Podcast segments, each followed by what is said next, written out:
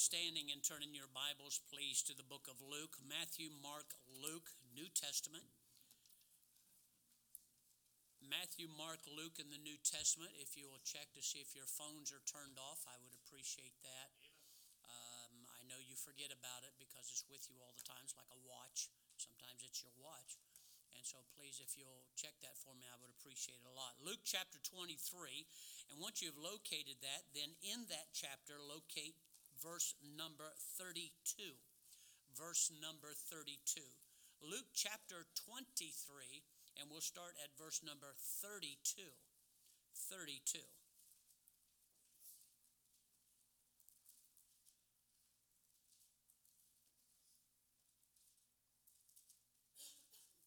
Luke chapter 23, verse number 32.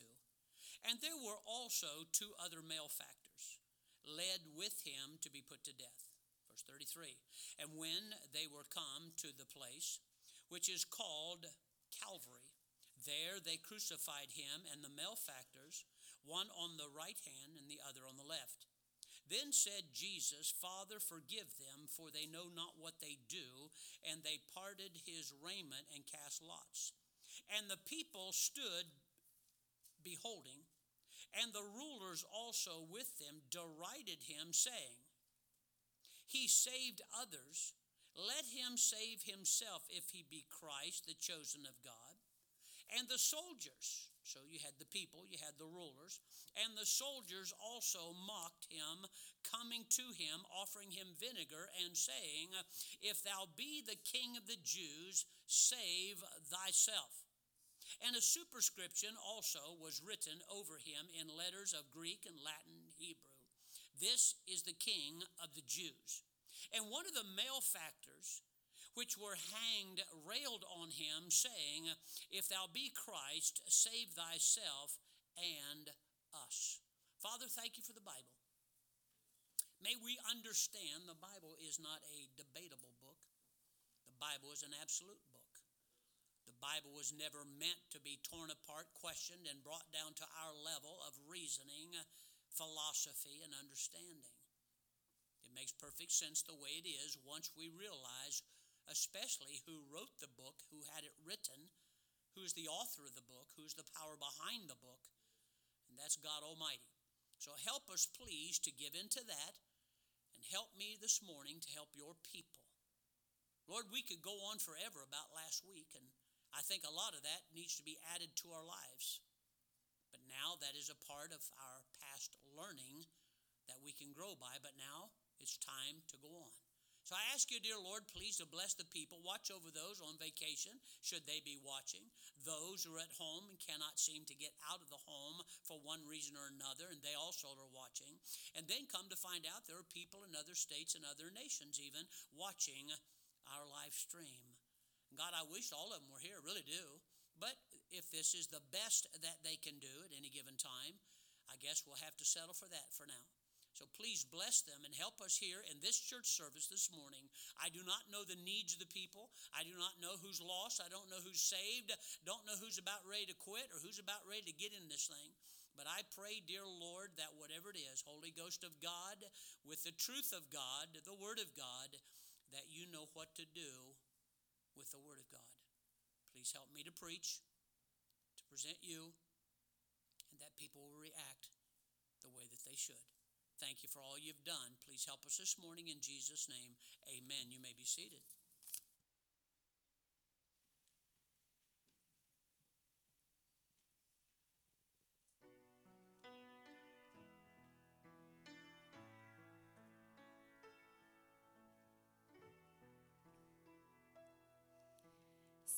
Sometimes it's easy to ask yourself why the hurting you feel cuts so deep inside, and it seems like you've lost your reason for life. Hear what I say, take my advice don't give up. You're not walking alone. God stands right there beside you. He's been there all along, and He knows every tear that you've cried. And He knows the answers to why.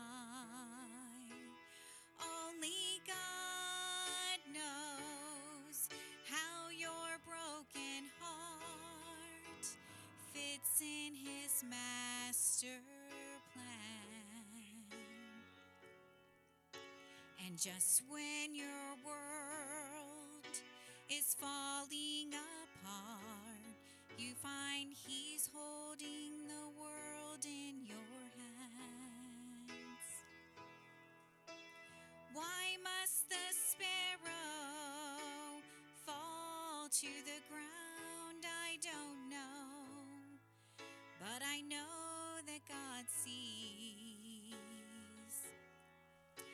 Beyond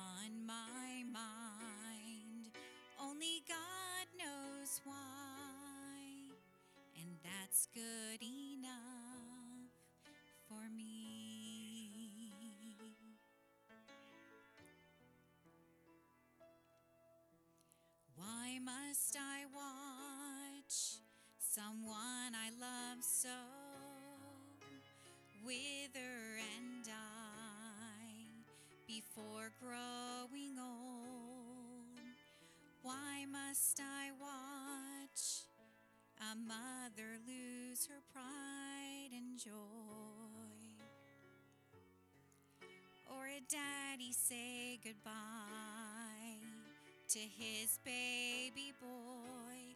I don't know. I only know that it's so. And I don't mean to question God of things that I'm not meant to know, but my trust is still in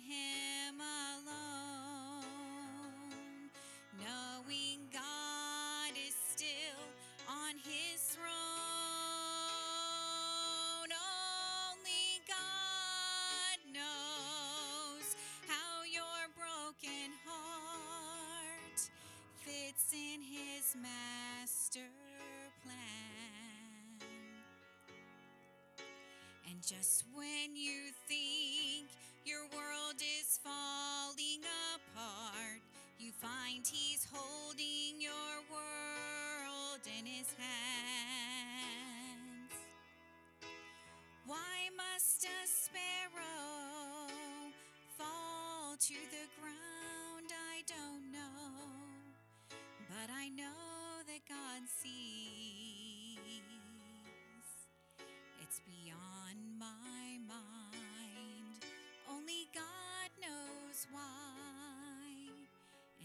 That's good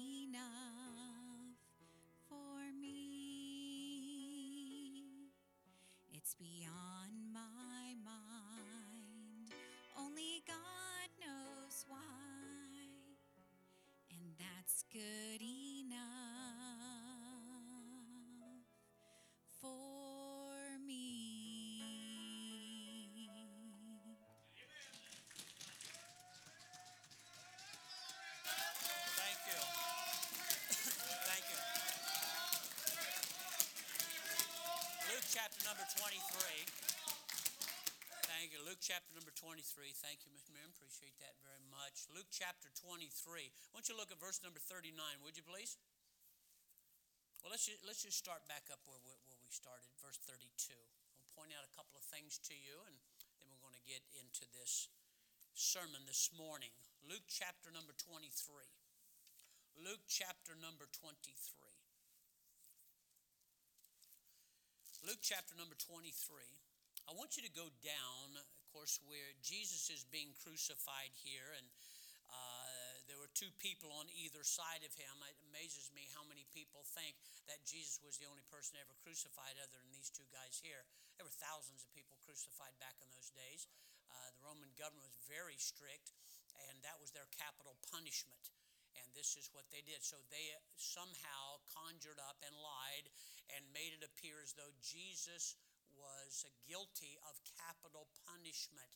And uh, so they crucified him along with two thieves, which goes to show you in those days, thieves, it was considered capital punishment. And They killed them. And so you have these two men, one on the right, one on the left. You know the story, you've seen the pictures, got them in your house. And uh, you see Jesus in the middle, and they're all being crucified. Now, what I want you to pay attention to is this. Go down to verse number 35. Verse 35. And the people stood beholding, and the rulers also with them derided him, saying, He saved others. Let him save himself. Look at the verse 36. And the soldiers also mocked him, coming to him, offering vinegar, and saying, If thou be the king of the Jews, save thyself. We come to find out in verse number 39 and one of the malefactors which were hanged railed on him, saying, If thou be the Christ, save thyself and us. I want you to understand what's going on here. Jesus being crucified. We know the story and what this means to all of mankind if you believe in Christ at all. We come to find out here that now there's a question being asked. being asked by the people, it's being asked by the government, it's being asked by the soldiers, and it's being asked by one of these two thieves. And the question was this they stated, if you be Jesus, save yourself. Get yourself down off the cross and save yourself. I want to ask you something. Is this possible? Would it be possible for Jesus to get himself off the cross? Now we say yes and no. What's your Bible? You have to understand to make statements, you got to have backup. You have to have Bible for that. Could Jesus have delivered himself off that cross? Could he have done that? When the Roman soldiers came to the garden, you remember what happened that night. Jesus was there praying, and uh, while he was there, of course, Judas, Judas led him up to there. While he was praying, the soldiers came up on there, and then one of his own uh, stood and was trying to deliver Jesus from the Roman soldiers because they were going to take him away and crucify him. And uh, they tried to defend him. Do you remember what Jesus said that night when this disciple tried to defend him? One man with a sword, who was a fisherman, with a sword, was going to take on some Roman soldiers. Not going to work to begin with, but he tried. But Matthew chapter 26 and verse 53, Jesus responds by saying this Thinkest thou that I cannot now pray to my Father? And he shall presently give me more than 12 legions of angels. Now, a legion, it's all according who you read after, is anywhere from two to 6,000 in a legion. Jesus said 12 legions of angels, not men, angels. So now we're talking 36 to 72,000 angels. Young lady, put that away and listen to me. Listen to me, please. Thank you. So now we find out here that Jesus is simply saying, Look, I appreciate what you're doing. I could simply, if I wanted to, I could be delivered just like that. I could come down off this cross and 36 to 72,000 angels would be here to defend me and take on the entire world just by me asking. So Jesus could have delivered himself. Jesus could have done this. Could Jesus have delivered himself from the death of the cross? Or did he have no choice? Did he have no choice? Go to John chapter number 10. You're in Luke, Matthew, Mark, Luke. John chapter number 10. In John chapter number 10, a couple of verses here. Again, I don't want to just make statements and you go, okay, well, that, that makes sense. I want you to see your Bible. I want you to understand, and then we're going to go back to these original statements that were made by the soldiers, by the people, by the government, and by these, by these two thieves, if you would. In John chapter 10, verse 17 and 18, the Bible says in those verses, Therefore doth my Father love me because, what? I lay down my life that I might take it again. No man taketh it from me. Nobody forced this on him. This was Jesus' decision, his and his father's decision. He, in another place, go to, to John chapter number 10, look at verse number 11. He said, Here, that I, I am the good shepherd. The good shepherd giveth his life to the sheep. This was not a forced thing. Jesus did that. He was the lamb slain before the foundation of the world. He did this voluntarily. I'll tell you why in a little bit. In John 3:16, we know that verse, for God so loved the world that he what? Gave his only begotten son, right? Nobody took it. Nobody forced it. This wasn't a I had to. I'm giving my life. I, I, I, there's no other choice. I have to do this. I want to do this. Only Jesus, He's the only begotten of the Father. So our text then said, If thou be Christ, save thyself. Is this possible? Is it possible for Jesus to? So, so here's the message the right answer to the impossible question. The right answer to the impossible question. Understand here, it is possible for Jesus to save himself. And a, a, a, a, unanswerable question, no, Jesus could have saved himself. Understand when they said, save thyself, he could have done that. He could have come down off the cross. He could have called 36 to 72,000, please understand, angels. Just by asking, he could have had them. So, could Jesus, one of the statements that was made, save thyself? Could he have done this? Absolutely, he could have done this. Jesus could have saved himself. So, was the second part of the question the impossible? Is that what it was? The second part, he said, If thou be Christ, save thyself and us. Could Jesus save us? Is it possible that he died to save us? Yes. Did he have the power to save lost humanity and everybody on this planet? No, Jesus' sacrifice of himself was more than sufficient to save everybody, everywhere, for all time, starting from Adam to the last man that will ever live. His blood doesn't eventually run out or evaporate, it goes on forever. Turn to John chapter 3 16, and then we're going to go to Hebrews. John 3 16, for God so loved what? The world. Not just you, not just me, not just that person or that person, but the whole world. For God so loved the world that he gave his, very important, if your Bible says anything less than this, his only begotten Son, you have a fake Bible. And begotten should be bolded, by the way, should be capitalized. And so watch what it says. For God so loved the world, how much? The world. That he gave his only begotten Son, that how many? How many? Whosoever whosoever. So he didn't put limits. He's saying, I died for the whole world, and anybody, whosoever, can be saved. So is it possible? We, only, we already know very quickly that Jesus could have saved himself. Then he said, and us. Is it possible for Jesus to save us? Is that what the Bible teaches? I know we're glad about that, but again, what is truth? Thy word is truth. Forever, O Lord, thy word is settled in heaven. Heaven and earth shall pass away, but my words shall never pass away. So, what you base your belief on, everything, should be in this book somewhere. That's what I'm trying to get across to us. So we find out here whosoever believeth them should not perish but have everlasting life. Go to Hebrews chapter number 9. Matthew, Mark, Luke, John, Acts, Romans, and on up there's Hebrews. Way up by Revelation. Way, way up there.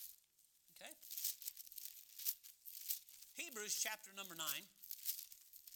Hebrews 9 is a very, very important book uh, for a lot of different reasons because Jesus has become our high priest in heaven. And we come to find out the type and shadow of those in the Old Testament, what they did so that sins could be uh, put on hold, if you would, or covered until Jesus came, is now what Jesus did for us in heaven by the sacrifice of himself, which means our lamb in the Old Testament, they had to every year give a lamb, a sacrifice, to, be, to, to, to continue on without being destroyed. Us, once and for all, at the end of time, Jesus was crucified for us, never has to be done again. Right. See, they were waiting bulls and, and, and bullocks and, and sheep and goats, and that, that could not take away sin. But Jesus, by the sacrifice of himself, once and for all. Look, if you would please, in Hebrews chapter 9, verse 28. So Christ was once offered to bear the sins of how many? Many. Many. Many here, meaning everybody. Go to Romans chapter, now we'll come back to Hebrews here in a second. Romans chapter 5, verse number 15. Romans chapter 5 and verse number 15. Matthew, Mark, Luke, John, Acts, Romans chapter 5 and verse number 15. In there it says this For if through the offense of one many died or be dead, that would be Adam. That's how sin entered into the world. That's how death entered into the world because of Adam. Adam absolutely sinned against what God said to do. And because of that, you want to know why man has to die? And no matter what doctors or any scientists do, we will continue to die. Watch what it says here. For if, for if through the offense of one many uh, be dead, talk about Adam, much more the grace of God and the gift by grace, which is by one man, Jesus Christ, hath abounded to many. So this one man passed on sin to everybody. And then the second Adam, which is what Jesus is referred to, now gives life to everybody. Now, just because he died doesn't make you saved. Because he died gives you the uh, ability to be saved because of him. One man said one time, if he died for the whole world, then the whole world's already saved. That's not true. The whole world can be saved because one man died. Okay? Now, because Adam sinned, we also we inherited. I told a fellow yesterday I was witnessing to a guy, and I said, uh, "Look, I have brown eyes. I'd rather have green or blue." But I didn't get a vote. You didn't either. What happened was that's what my parents had. They had beautiful brown eyes. And I just happened to inherit beautiful brown eyes. And all the brown eyed people said, Hey, see there? But I wanted blue or green. But see, you don't get a vote. When Adam and Eve sinned, you say, I didn't do what they did. No, but you inherited their nature, just like you did. You're the color you are. Some of you are bald. Has nothing to do with you using hairspray or not using hairspray or combing your hair wrong or rubbing your head or wearing hats. Has got a thing to do with it most we're finding out because of the sin that's in the world and the inheritance of your parents' nature. That's why we are the way we are. Some of you are short. There's not a thing you're going to do about it. You can hate it all you want to. You know why you're short? Because your parents were short. Sorry, Sam. That's the way it goes. Sam's looking at me going, it's not right, though. Uh, and some of you that are tall, you walk around like you had something to do with that. Yeah. Yeah, look how tall. Like you had something to do with it. You had nothing to do with it. And so this is what happens many times. So in Romans 5:15, for through the offense of one man many be dead. The Bible said, wherefore one man sin entered into the world and death by sin. Therefore death passed upon all men, for that all have sinned. Now we go back to Hebrews chapter number 12. Go back there. I'm still there. I didn't turn. Hebrews chapter number 12 uh, number 9 verse number 12. Now, for all of you that are memorizing all this, that's wonderful. God bless your heart. Hebrews chapter 9, verse 12. But by his own blood he entered in, how many times? Once into the holy place, talking about heaven. This is talking about Jesus, talking about heaven. He entered in once, watch what he says, having obtained eternal redemption for, guess who? What's it say? Don't, don't guess. What's it say? Us. Us that are saved. Okay, there's one time you were lost, but now you're saved. So I'm going to heaven because of him. You understand? Anybody can go, but you have to go through him. He's the door, he's the way, he's the truth, he's the life. No man cometh unto the Father but by him. So if you are not saved, that's the only way to get there. You know that whole thing about uh, narrow is the road and uh, straight is uh, narrow is the road, straight is the gate, straight is the yeah, and then wide is the road that leads to destruction. Yeah, see, uh, uh, it's too narrow. It's only it's so confused. No, narrow means look. Don't get confused. There's one road, one gate. That's it. So we're all running around, beating our head against the wall, looking in all these different directions, going, "What about that? What about that? What about that one?" That's the road of destruction. Many be thereon that go in thereat.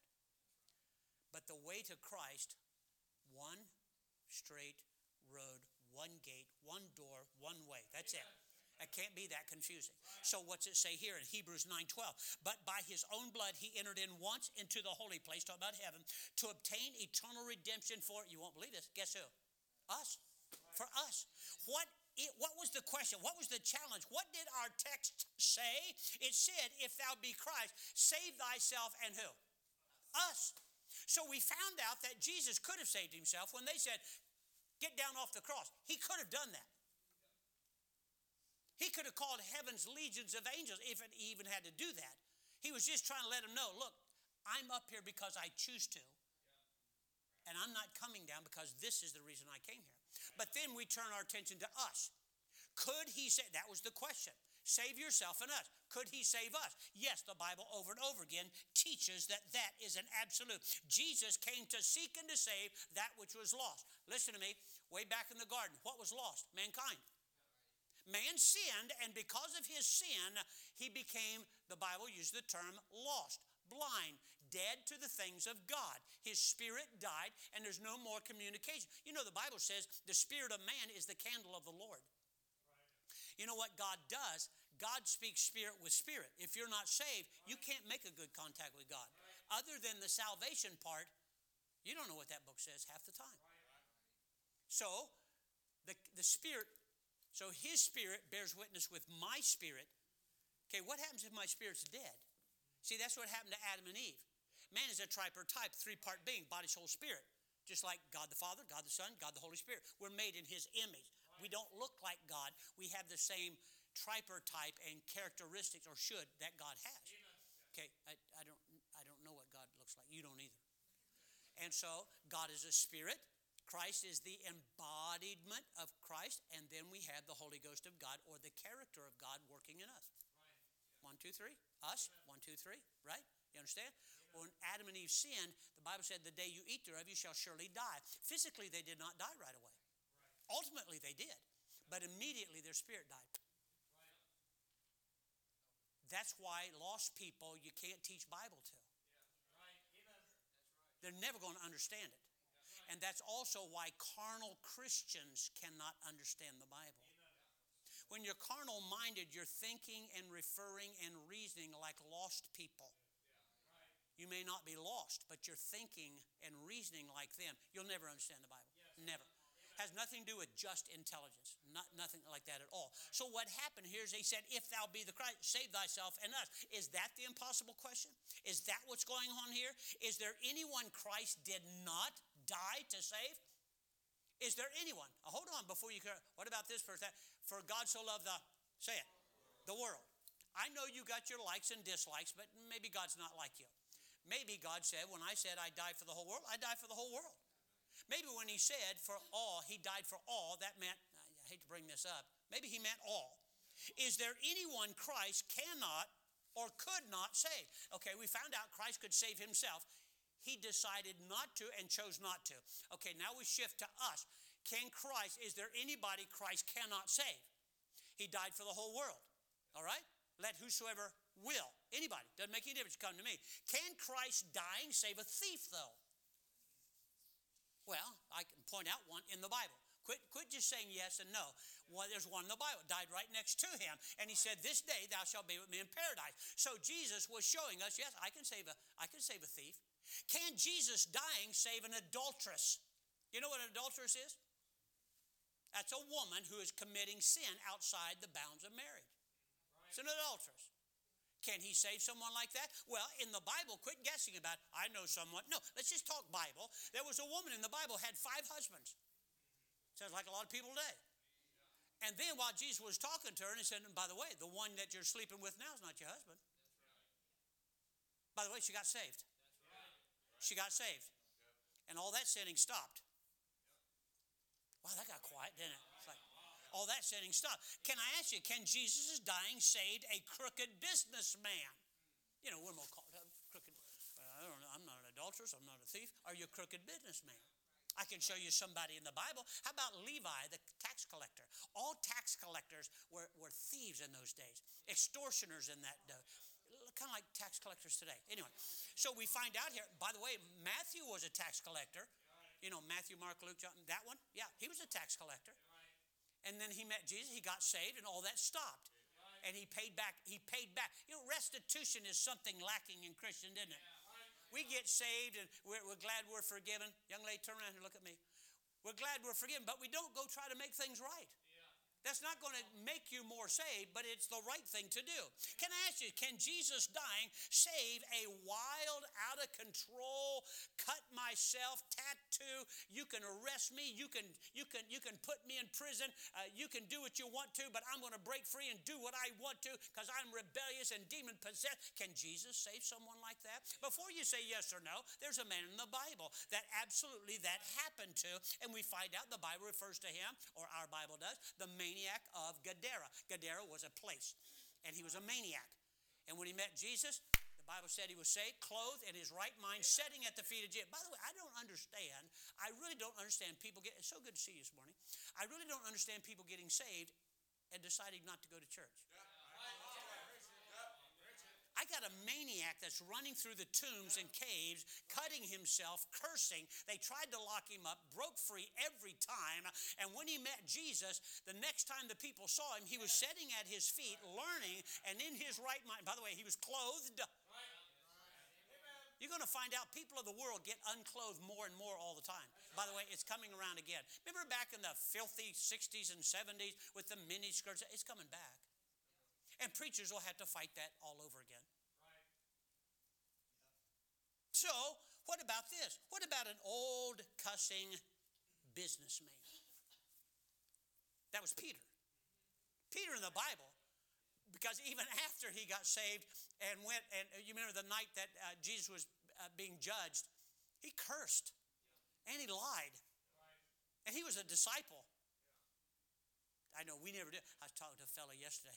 He was trying his best to let me know. He's a nice kid, nice kid, nice kid. He's 20, some 30 years old.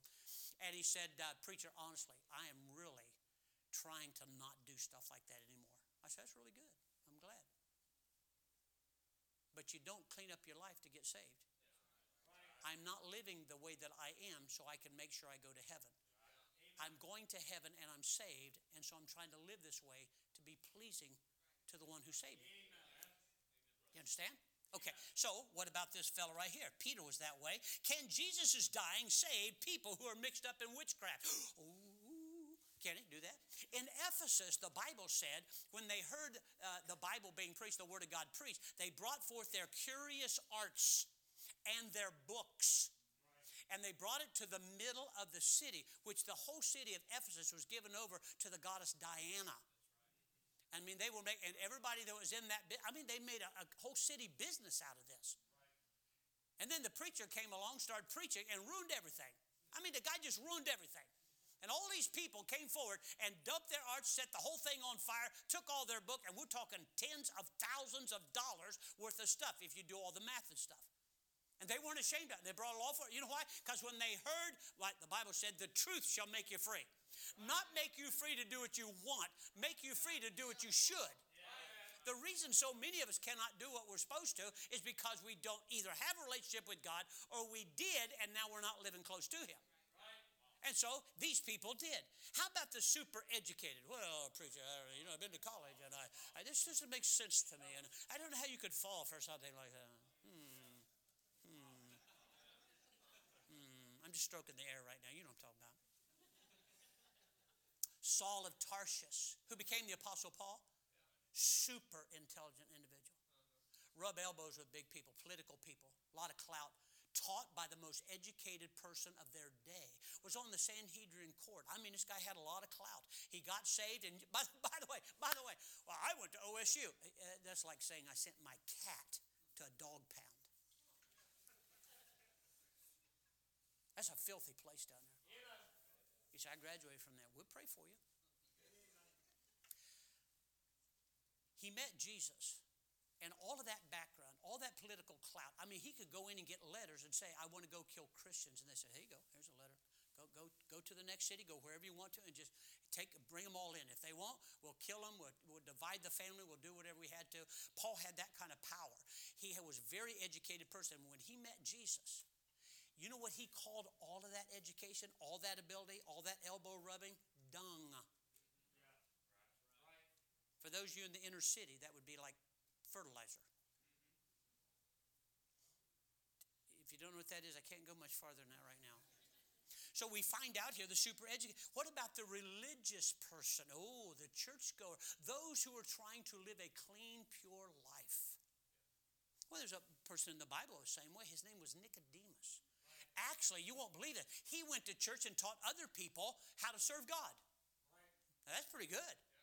Trouble is, he met Jesus, and Jesus said, I don't believe this. How can you teach stuff like this and don't even know the true God.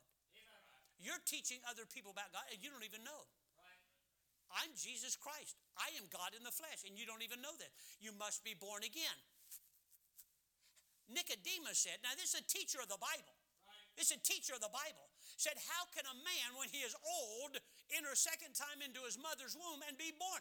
He was thinking naturally, carnally, fleshly. Right. Wait a minute. An old guy can't go back in his mother and be reborn. Jesus said, That which is born of flesh is flesh, and that which is born of spirit is spirit. That's why it's called being born again. I asked a guy at the door one time, I said, You ever heard the term born again? Yeah. I said, You know what that means? He goes, You know, I never have known what that means. People say that all the time, but we, we as Christians take so much for granted. You need to be born again. They don't even know what that means. Born again? What in the world is born again? I was born once. How can I do that again? That's what Nicodemus said. But when he met Jesus, it all began to make sense. It all fell in line because the Bible is true and every man a liar. So the religious law, yes, yes, yes. Listen, you name the person, you name the problem, you name the sin. Jesus could have saved himself, but he didn't. Jesus can save everybody, but they won't. But it is possible for everybody to be saved. In Luke chapter 19, verse number 10, for the Son of Man is come to seek and to save that which was lost. Jesus, if you're not saved, He's been looking for you. He's been looking for you. I just don't understand this and why is like that. Jesus has been looking for you. I'll bet you've even bumped into him from time to time. Like being in church on a Sunday morning and you heard the gospel and you decided not to do it. Jesus went by you that morning. How about that person that handed you a track over here the other day looking at cars? And I said, Here, let me give you a track. He said, Preacher, I already got one of those. I gave him one earlier. I went into the finance guy and he started asking me Bible questions. And I said, Well, here, you need to come to church. He said, I got one of those already. And that's what you need to do. Didn't you listen to the preaching last week? Amen. Everywhere you go, get yourself a pocket full of tracts, and everybody talk to you, just say, Here, let me give this yeah. to you. If it genders talk, talk to them. Yeah. It's amazing how many people wish they knew what you already know but they don't. The same thing going on here in Romans chapter 5, verse number 8. But God commendeth. That means God demonstrated or showed his love toward us. Not after we cleaned up, but while we were yet sinners, Christ died for us. He come to seek and to save sinners. And then he demonstrated his love for those sinners on the cross. Is this I, I don't mean to make you shout or even act like you don't want to, but this, this is pretty good. In 1 Timothy 1.15, this is a faithful saying and worthy of all acceptation. Everybody should accept it. That Christ Jesus came into the world to save, what's the next word? Sinners. Sinners. Not good people, not church people, not so many bad people, not people that are really trying. Sinners. If you are not a sinner, Jesus died for the whole world, but what you're saying is, He didn't die for me. I don't need that. That's very dangerous. Jesus saving you is not the impossible question. I don't care what you've done. I don't care where you're living. I don't care what you're going through right now. I didn't say it was okay. When it comes to salvation, there are no limits to salvation. None whatsoever. So watch what happens here. Can Jesus, will Jesus save you? And he will if you'll let him. Hey, divorced one, that's not, that's not the, uh, the uh, uh, unpardonable sin. I was, uh, neither, neither is uh, suicide. One of the saddest things I ever ran into going out soul winning, there's a lot of them. I walked up, it was, a, it was a Saturday morning, it was nice weather, and I walked up, and there was this chubby boy sitting there with just a pair of shorts on. I mean, flab was hanging everywhere. Nice kid. And he just sitting there, tears coming down his face. I started to go by and I just kept looking. He never even turned to look at me. And I said, uh, You okay? Yeah. I said, What's going on? Can I ask you, are you a preacher? I said, as a matter of fact, I am. He said, Can I ask you a question, preacher? He said, My dad just died. He hung himself. Little kid, maybe eight years old. Everybody tells me he went to hell because he committed suicide. Can you imagine that eight year old boy? Now, if that was the truth, I'd have to say, Yes, sir, son, that's true. But instead of us making stuff up, no place, look at me very carefully, no place in the Bible is suicide the. If you are unsaved and commit suicide, you're going to hell for you hit the floor. You understand that? Judas was never saved. Bible said he was a devil from the beginning. He died and never accepted. The, the, fact of the matter is, he went right up and kissed the door of heaven and turned away, like some of you may do this morning. You're that close to the Lord that you can actually reach out and accept him.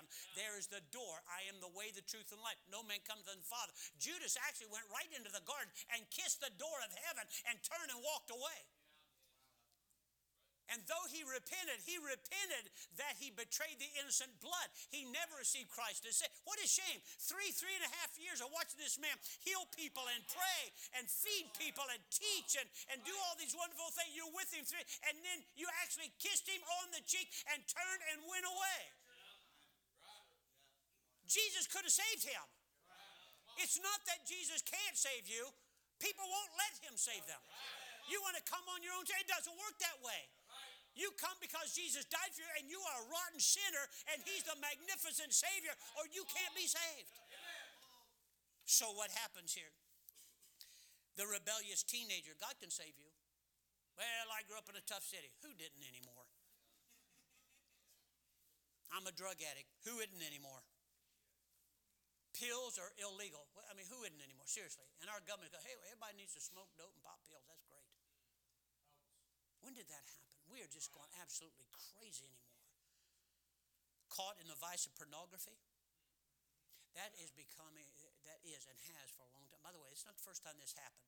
A long time ago, you read Ezekiel and you'll find out even those in the church had stuff drawn and written on the walls, the chambers of the temple and in their own homes that were absolutely filthy. There's nothing new. God can forgive you that. Drunkard? You mean they, they have a disease? They don't have a disease, they're a drunkard. That is a sin. It is a chosen behavior like homosexuality, like lesbianism and being a sodomite. Those are not, you were not born that way. Don't even pull that stuff with me. There is no science for that. There's talk from science like that, but there's no science for that. Just like transgendering. I agree. If somebody hadn't told a kid, you know, maybe you're a boy, he would have never thought about that. I, I, like what they said the other day when preaching. How many of you, when you were little, one day sitting around the sandbox playing with dinosaurs or trucks or doll babies or whatever you were playing with, went like this? You know, maybe I'm a guy. You never did that. Till some teacher in a public school. Somebody got on the news media and said, and some liberal mom from kind of like a mom and dad were a hippie or something a long time ago, started believing this kind of stuff. And then what kid stands in front of the news media and says, Why won't people let me be a girl? And you mean to tell me nobody's mom got involved in that? Nobody's dad or teacher wasn't feeding this kid those kinds of thoughts. Bible said everything after its own kind. God made a man and a woman, not an, not an it. You were not born a lesbian. You were not born a sodomite. You were not born a, I'm not sure. Our society has confused people, not the Word of God. This is where the problem's coming from. So we're talking, can Jesus save those kind of people? Yes, He can. You who have taken the life of an innocent child unborn,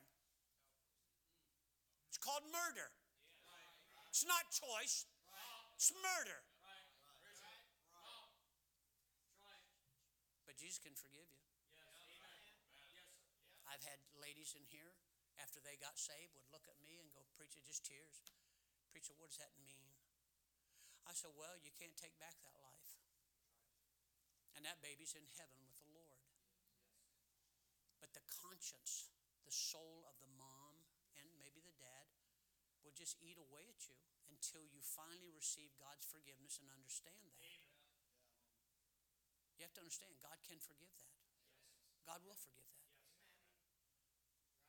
But all those people were telling that little boy, Your dad's in hell. I told him, I said, That's not true. I told him. He said, Shouldn't he ask parents? I don't care. In Luke 23, verse 39, if thou be the Christ, save thyself and us. Well, then, what is the impossible question? What's the answer to this impossible? If Jesus could deliver himself, no, we already figured that out. He could have.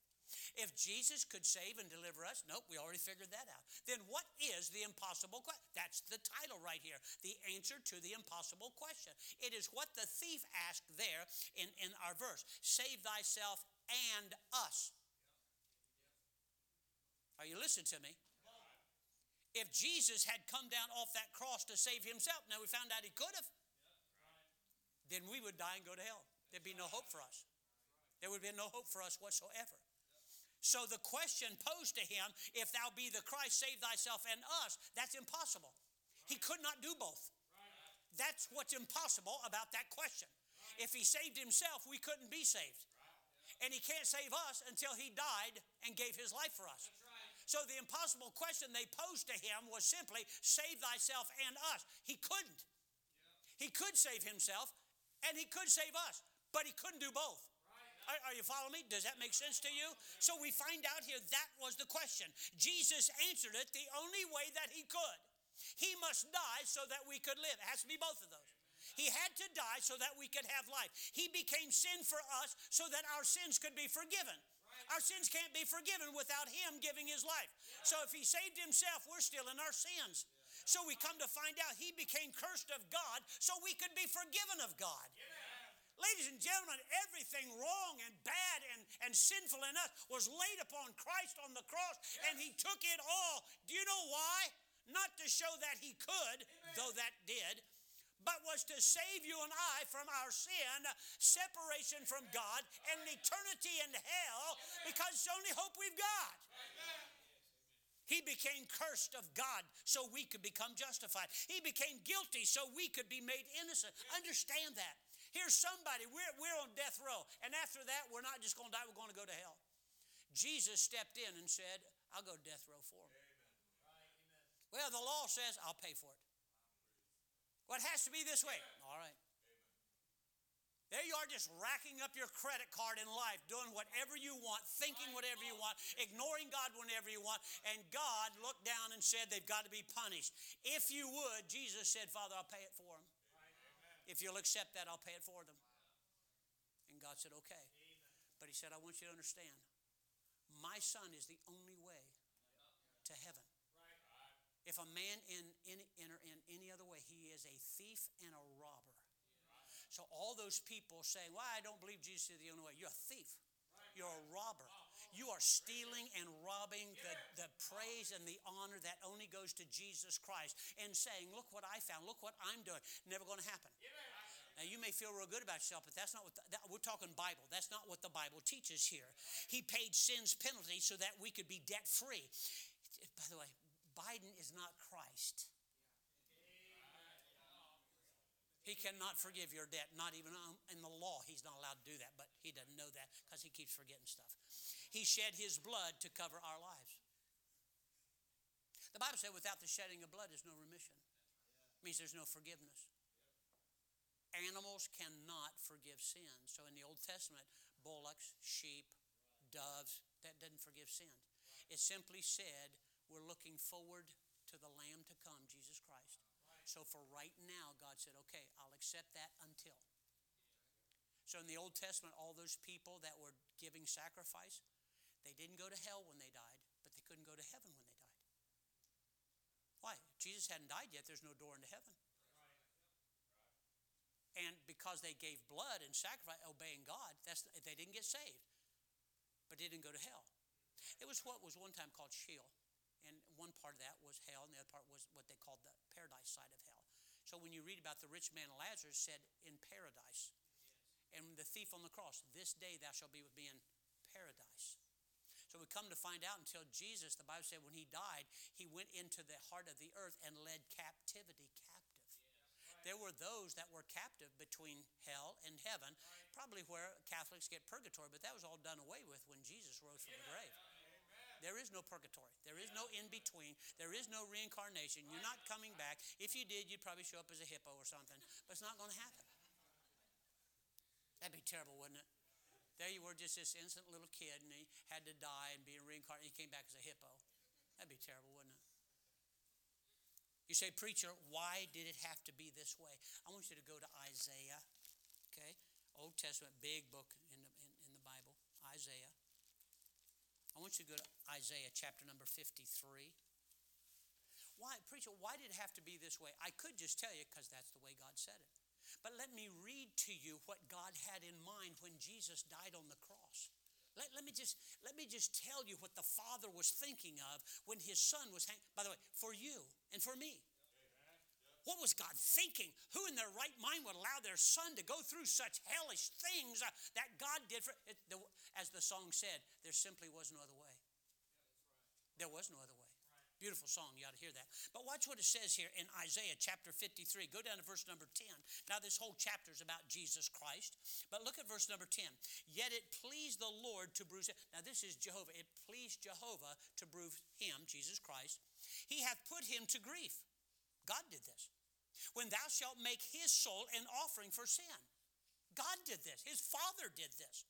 He shall see his seed he shall prolong his days, and the pleasure of the Lord shall prosper in his hand. Look at verse 11. He shall see that God in heaven shall see the travail of Jesus' soul and shall be satisfied. What? You're satisfied that your son went through that? What in the world did you have on your mind? For the joy that was set before him. He despised the shame, endured the cross. But watch what it says here. Watch, watch. By his knowledge shall my righteous servant, that's Jesus Christ, justify many, for he shall bear their iniquities. Jesus said, That's the reason.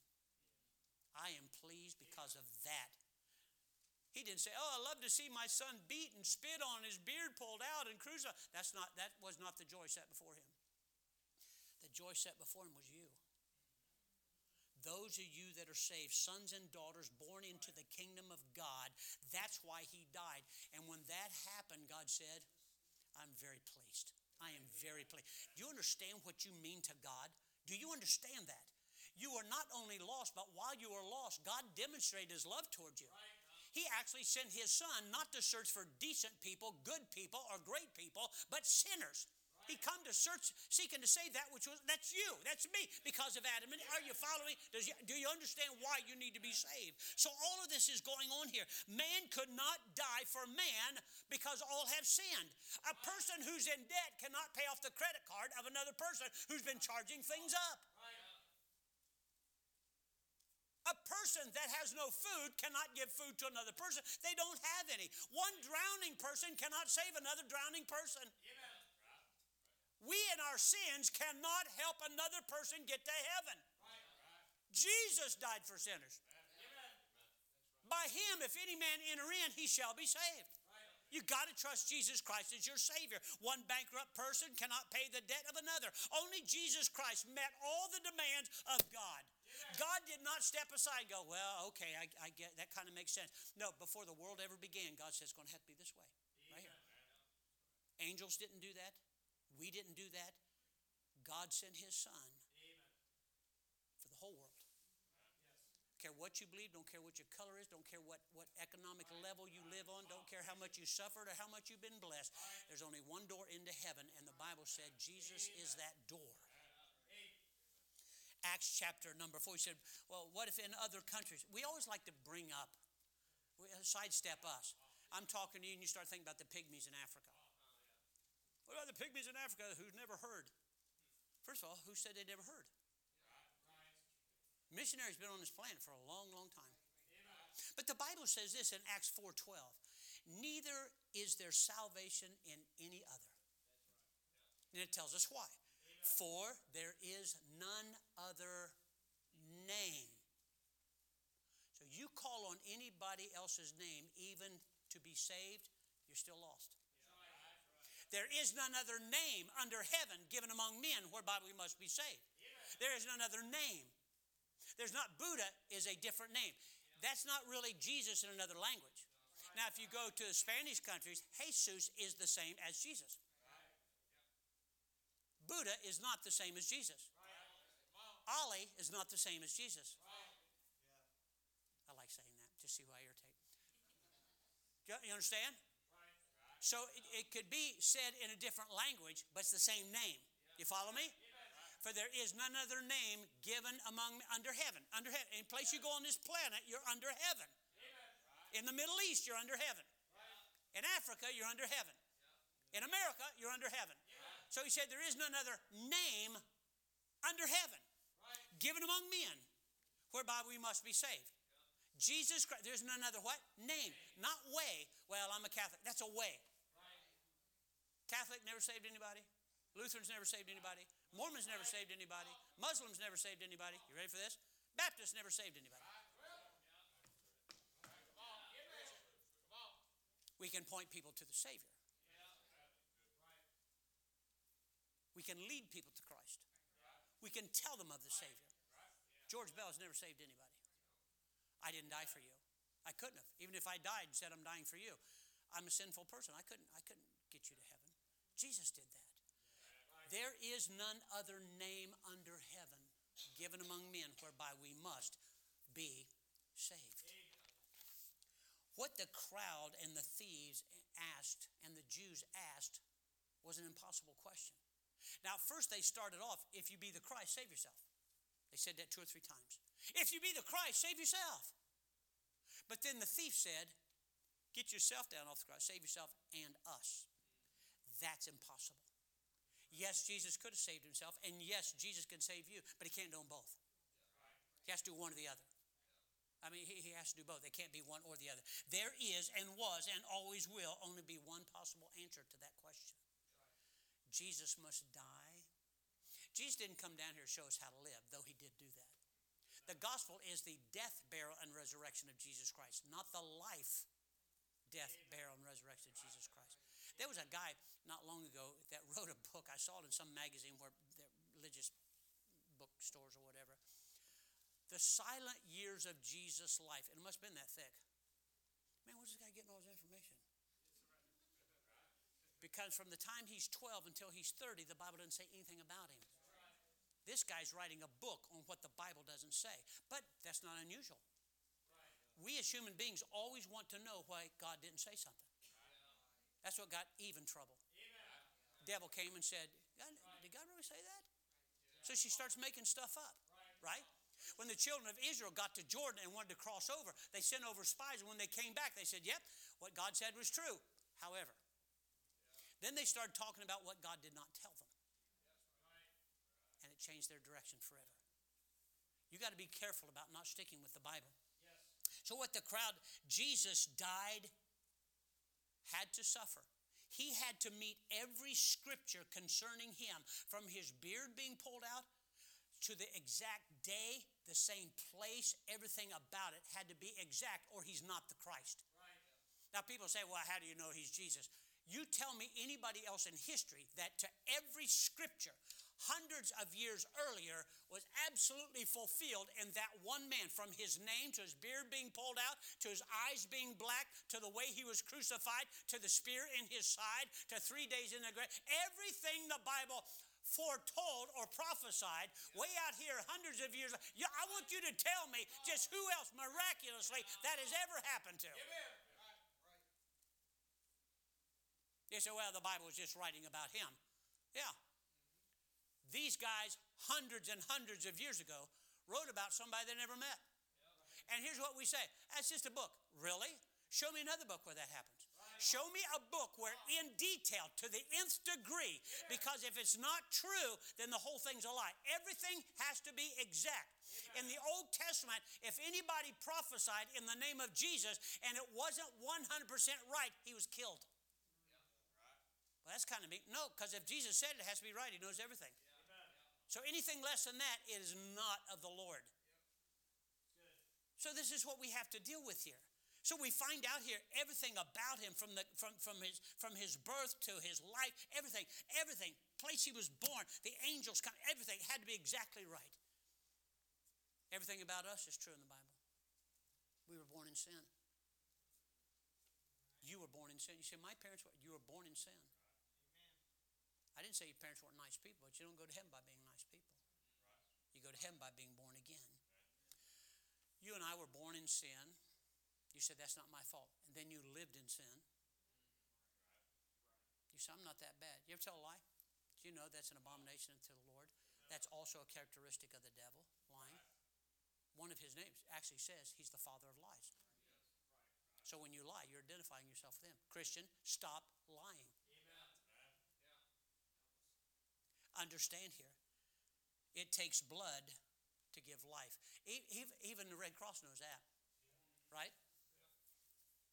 Uh, in case something goes wrong, my wife has gone in for surgery, and many of you people too.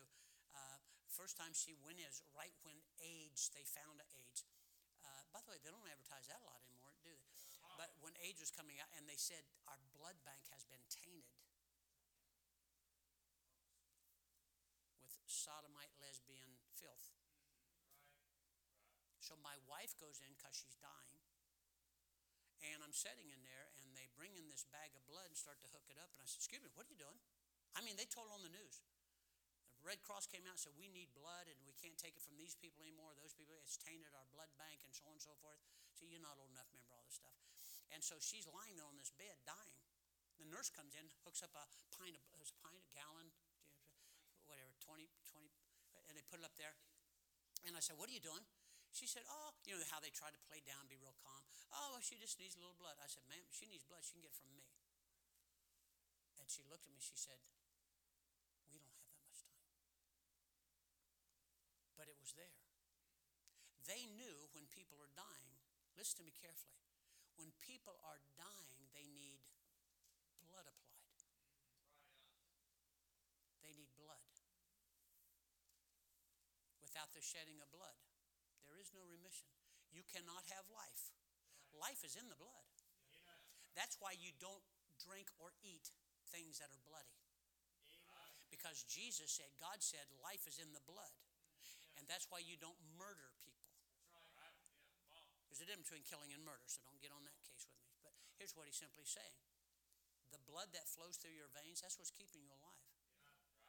And the blood that flowed through his veins is what gives us eternal life. Uh-huh, there you go. You're catching on. So what happens here? Go to Leviticus chapter number 17. We're almost done.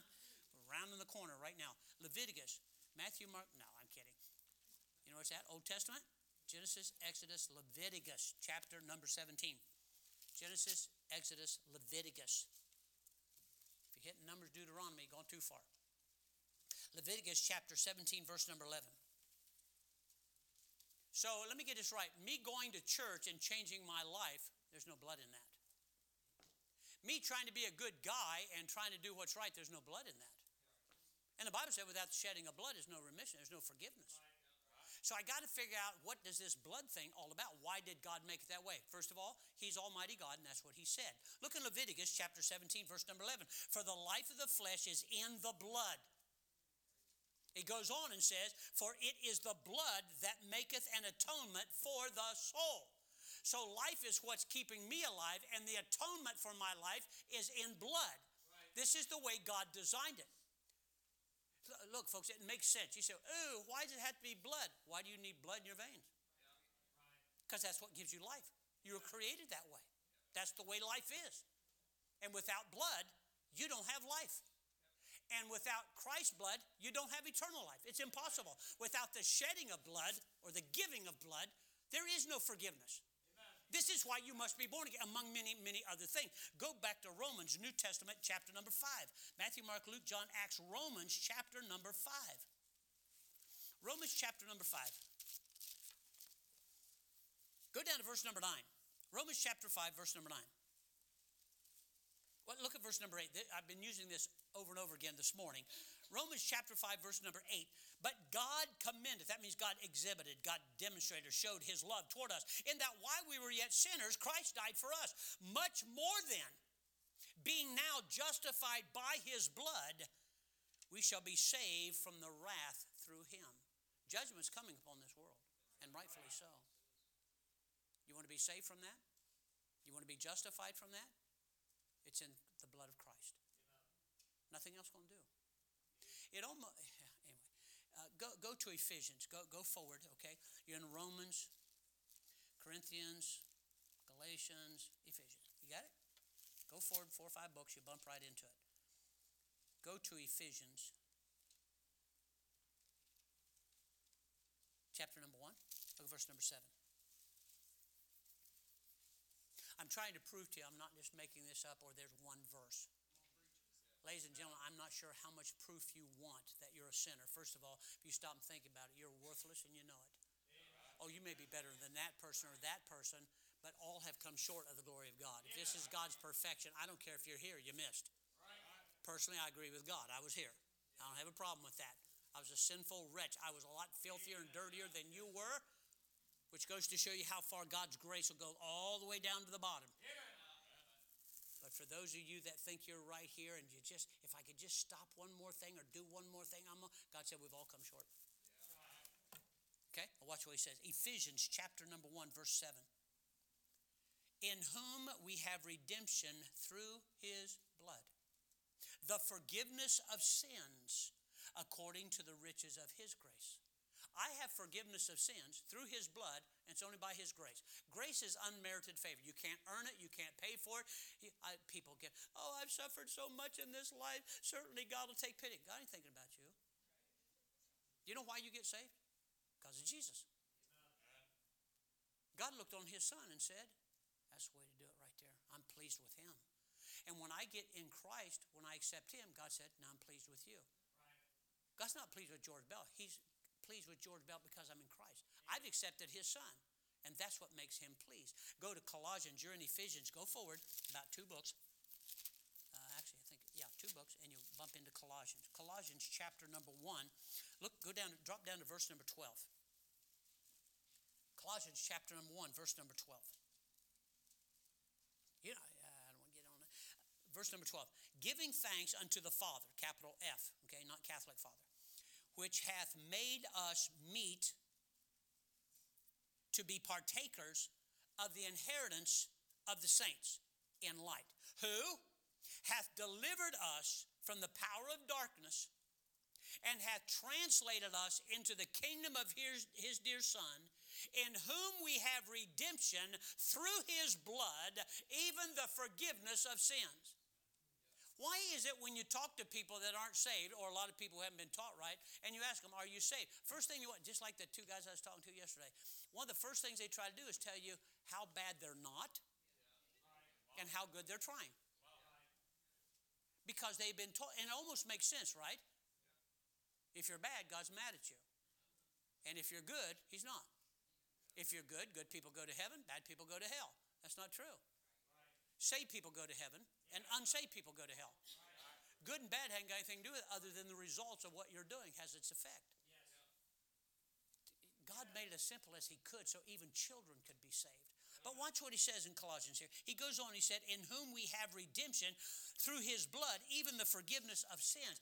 Listen, you're, you're looking at somebody who knew no Bible, so this thing about, well, I need to study the Bible. I knew no Bible. Wasn't raised in a Christian home. None of that. Like most people today, heathen people. We didn't pray over food. We prayed when we were in trouble. Right? Most people do.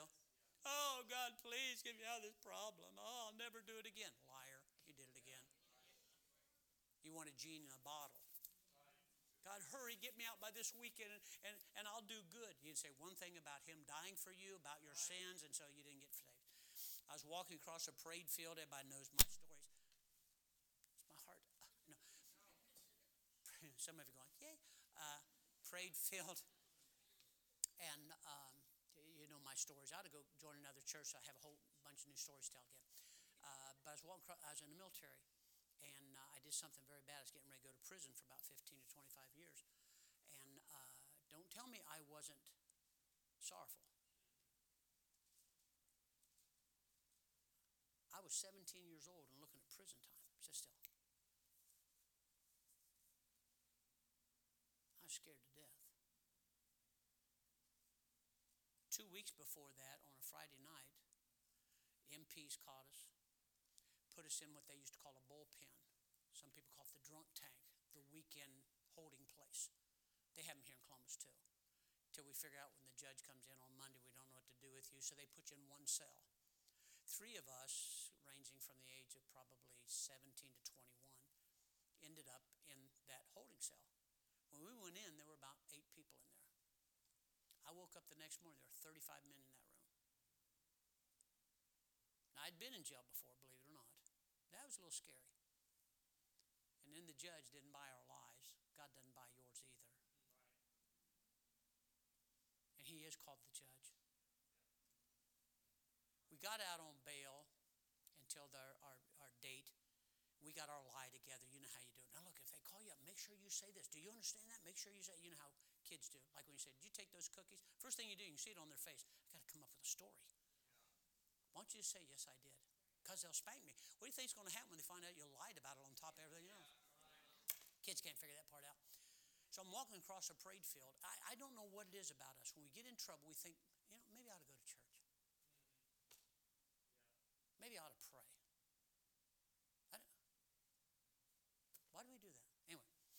Across this parade field and I see this little chapel up on top of this hill on the other side of the parade field. I don't know why. I thought, I think I'll go in there. I went in there, back seat, wooden, wooden pews, knelt down, folded my hands. Said, why? I saw Shirley Temple do that. And I thought, okay, if she get her prayer through, I get my prayer through.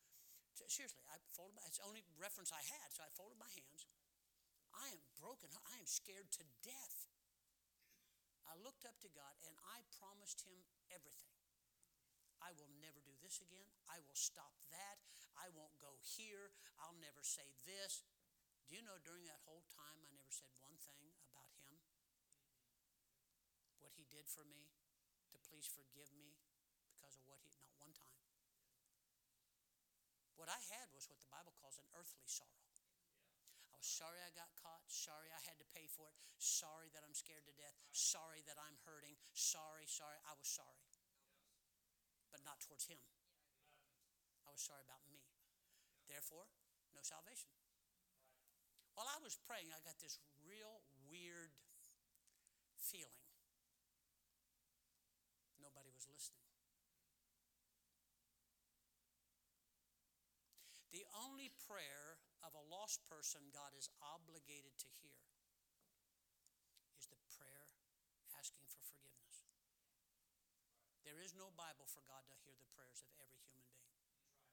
You're not his child. He don't need to listen to you. If he ever does, just somebody for some reason he chose to, but he doesn't have to. But he is listening for you to repent, to accept Christ as Savior. Every time, on time. So, what am I talking about? I just lost everybody. Look up here. So, what am I talking about here?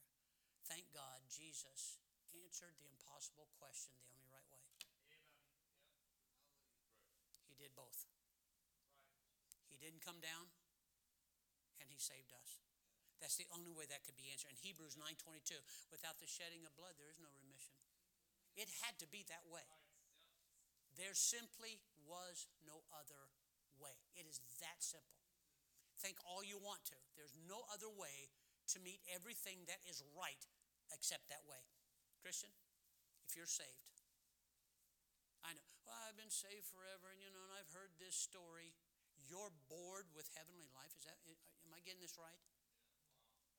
Going to church and living for God has become a drudgery to us. Do you know why it's that way? Because we haven't been walking with our Lord. How can you look at somebody who did all of this for you and go, do we have to do this again? Do we have to go Eeyore? Yeah, I'm to start calling you Eeyore, Eeyore Christians. You're Christians. It's amazing. A lot of people know who Eeyore is. They don't know who Jesus is.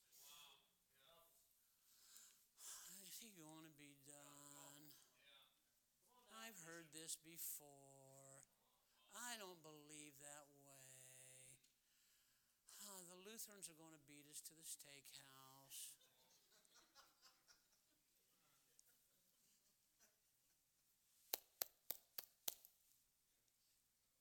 you know how long I'm saved? You say 51 years. Oh, no, no, no, no. That's just getting started. I'm saved for how long? Forever. Saved forever. When this life ends, I'm going to go right on out into eternity, saved forever. Saved forever. See, you keep forgetting that. You get so caught up in your troubles and what you have to face and what you're going through, you forgot the amazing thing. We call it amazing what? Great. Ah, yeah, you go. So amazing because we don't deserve it. You can't pay for it. Nothing you can do about it. And God said, Here, I want to do this for you. But you have to accept it. You have to want it. You have to confess your sin and receive Christ as Savior. I don't understand Christians not. Don't give me that. Well, I'm a businessman. Don't tell me. I've watched these stupid charismatic shows, all your professionals are sitting down front because they paid the big money. They're all sitting down front and they're sitting there with briefcase and they're sitting with stethoscope around their neck and all their professionalism showing up and they're down there talking in fake tongues, waiting for fake healing, listening to fake Bible, listening to fake preachers, and shouting their brains out. But we have the truth, and you've been saved. And we sit here and stare like, oh, boy, he sure preaches a long time, doesn't he? Oh, you have no idea how long I can preach.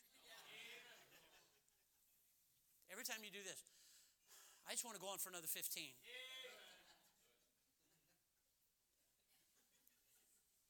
Christian, just by you saying, Jesus, please forgive me, put you in his favor. Nothing you did about other than that. Jesus, I believe you died for me. Please forgive me. Said, done. It's done. See, it's not what needs to be done. It's already done. Jesus said, it is finished. It's finished. It's over. Salvation is complete. When you come to Christ and admit and agree with Him that you are a sinner, like He said, and that He's the only Savior, like He said, and you receive Him because He's the only way, like He said, that quick, that quick. I knew no Bible at all. Quit listening to. I need to study Bible. I need to find out if this is true. That, what if you never find out if this is true or not? You're going to die and go to hell. Sinner, I know this concept may be hard for you to understand. Over 2,000 years ago, Jesus was thinking about you. It's amazing. Wait a minute. Before the foundation of the world, the lamb slain before. So all this was planned before you ever hit this planet. God said, I know what's going to have to happen. I know what's coming. I know why. And I'm okay with that. He gave his life.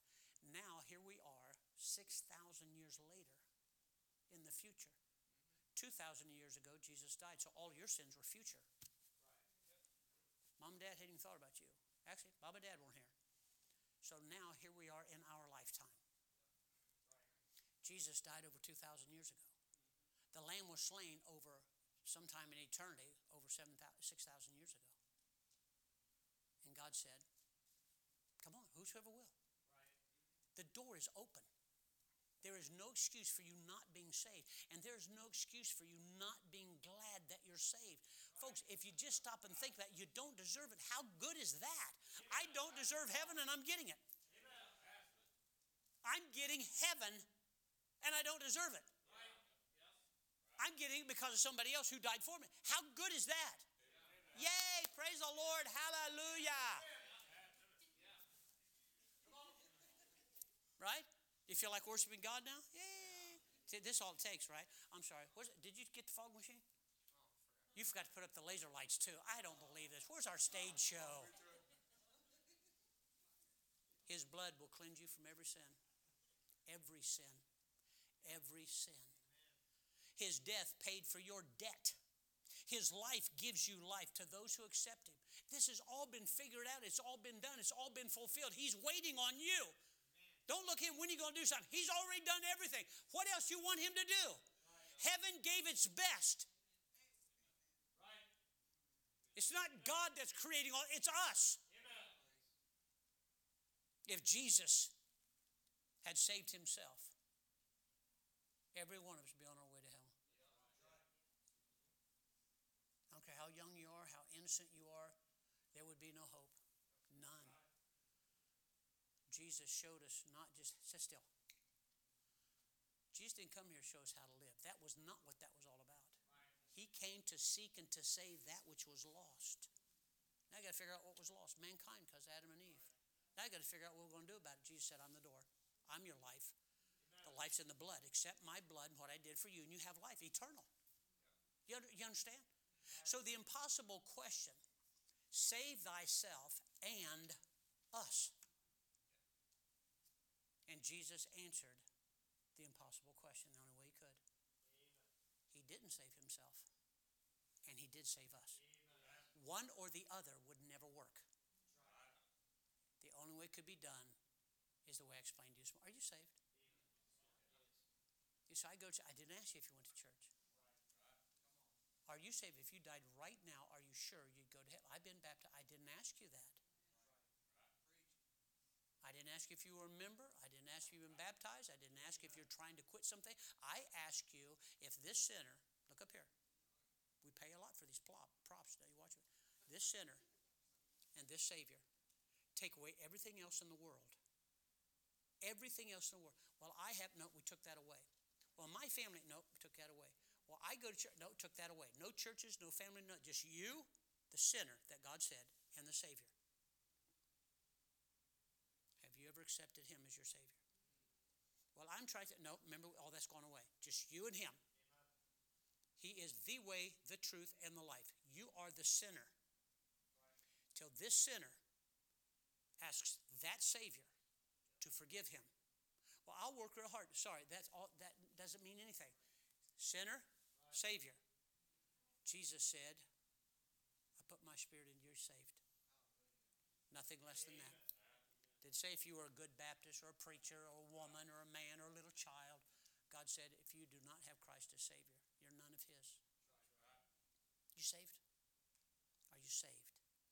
If you died right now, as bored as you are, you're not going to heaven because you're bored or you're real excited. Though being excited would be nice. If the blood is not applied, you're not. You ever hear somebody say, I've done a lot of funerals, and people will go, Oh, grandma, lost relatives, I mean, they're drinking, whoring around, doing all kinds of, Oh, grandma was a good Christian. I'll see you in heaven. Nothing will break our love for each other. Oh, yes, it will too. You're not going to heaven because you got family there. You're going to heaven because you're saved, or you're not going. You know that little baby that you blame God that He took from you?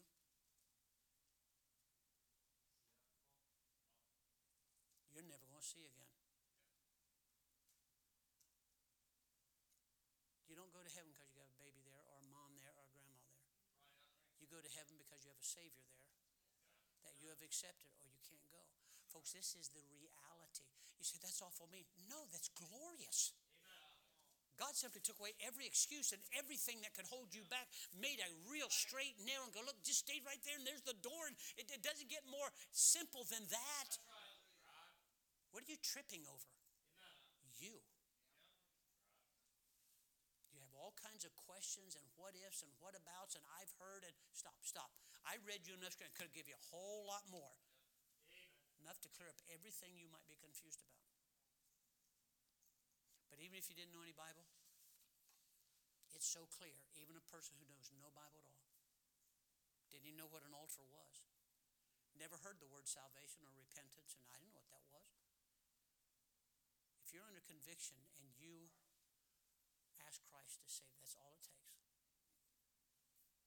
That's all it takes. You don't have to just say it just right. This never saved anybody, and it means absolutely nothing. This means nothing. Counting beads. My mom used to have a whole basket full of beads. That was supposed to be funny, whatever. You don't go to heaven because of beads or being a Baptist or being a Catholic, knowing Bible or not knowing quoting truth or don't know the first truth. You go to heaven because of that Savior and you agree with Him about you and about Him. End of the story. Are you saved? Let's bow our heads in word of prayer. My Father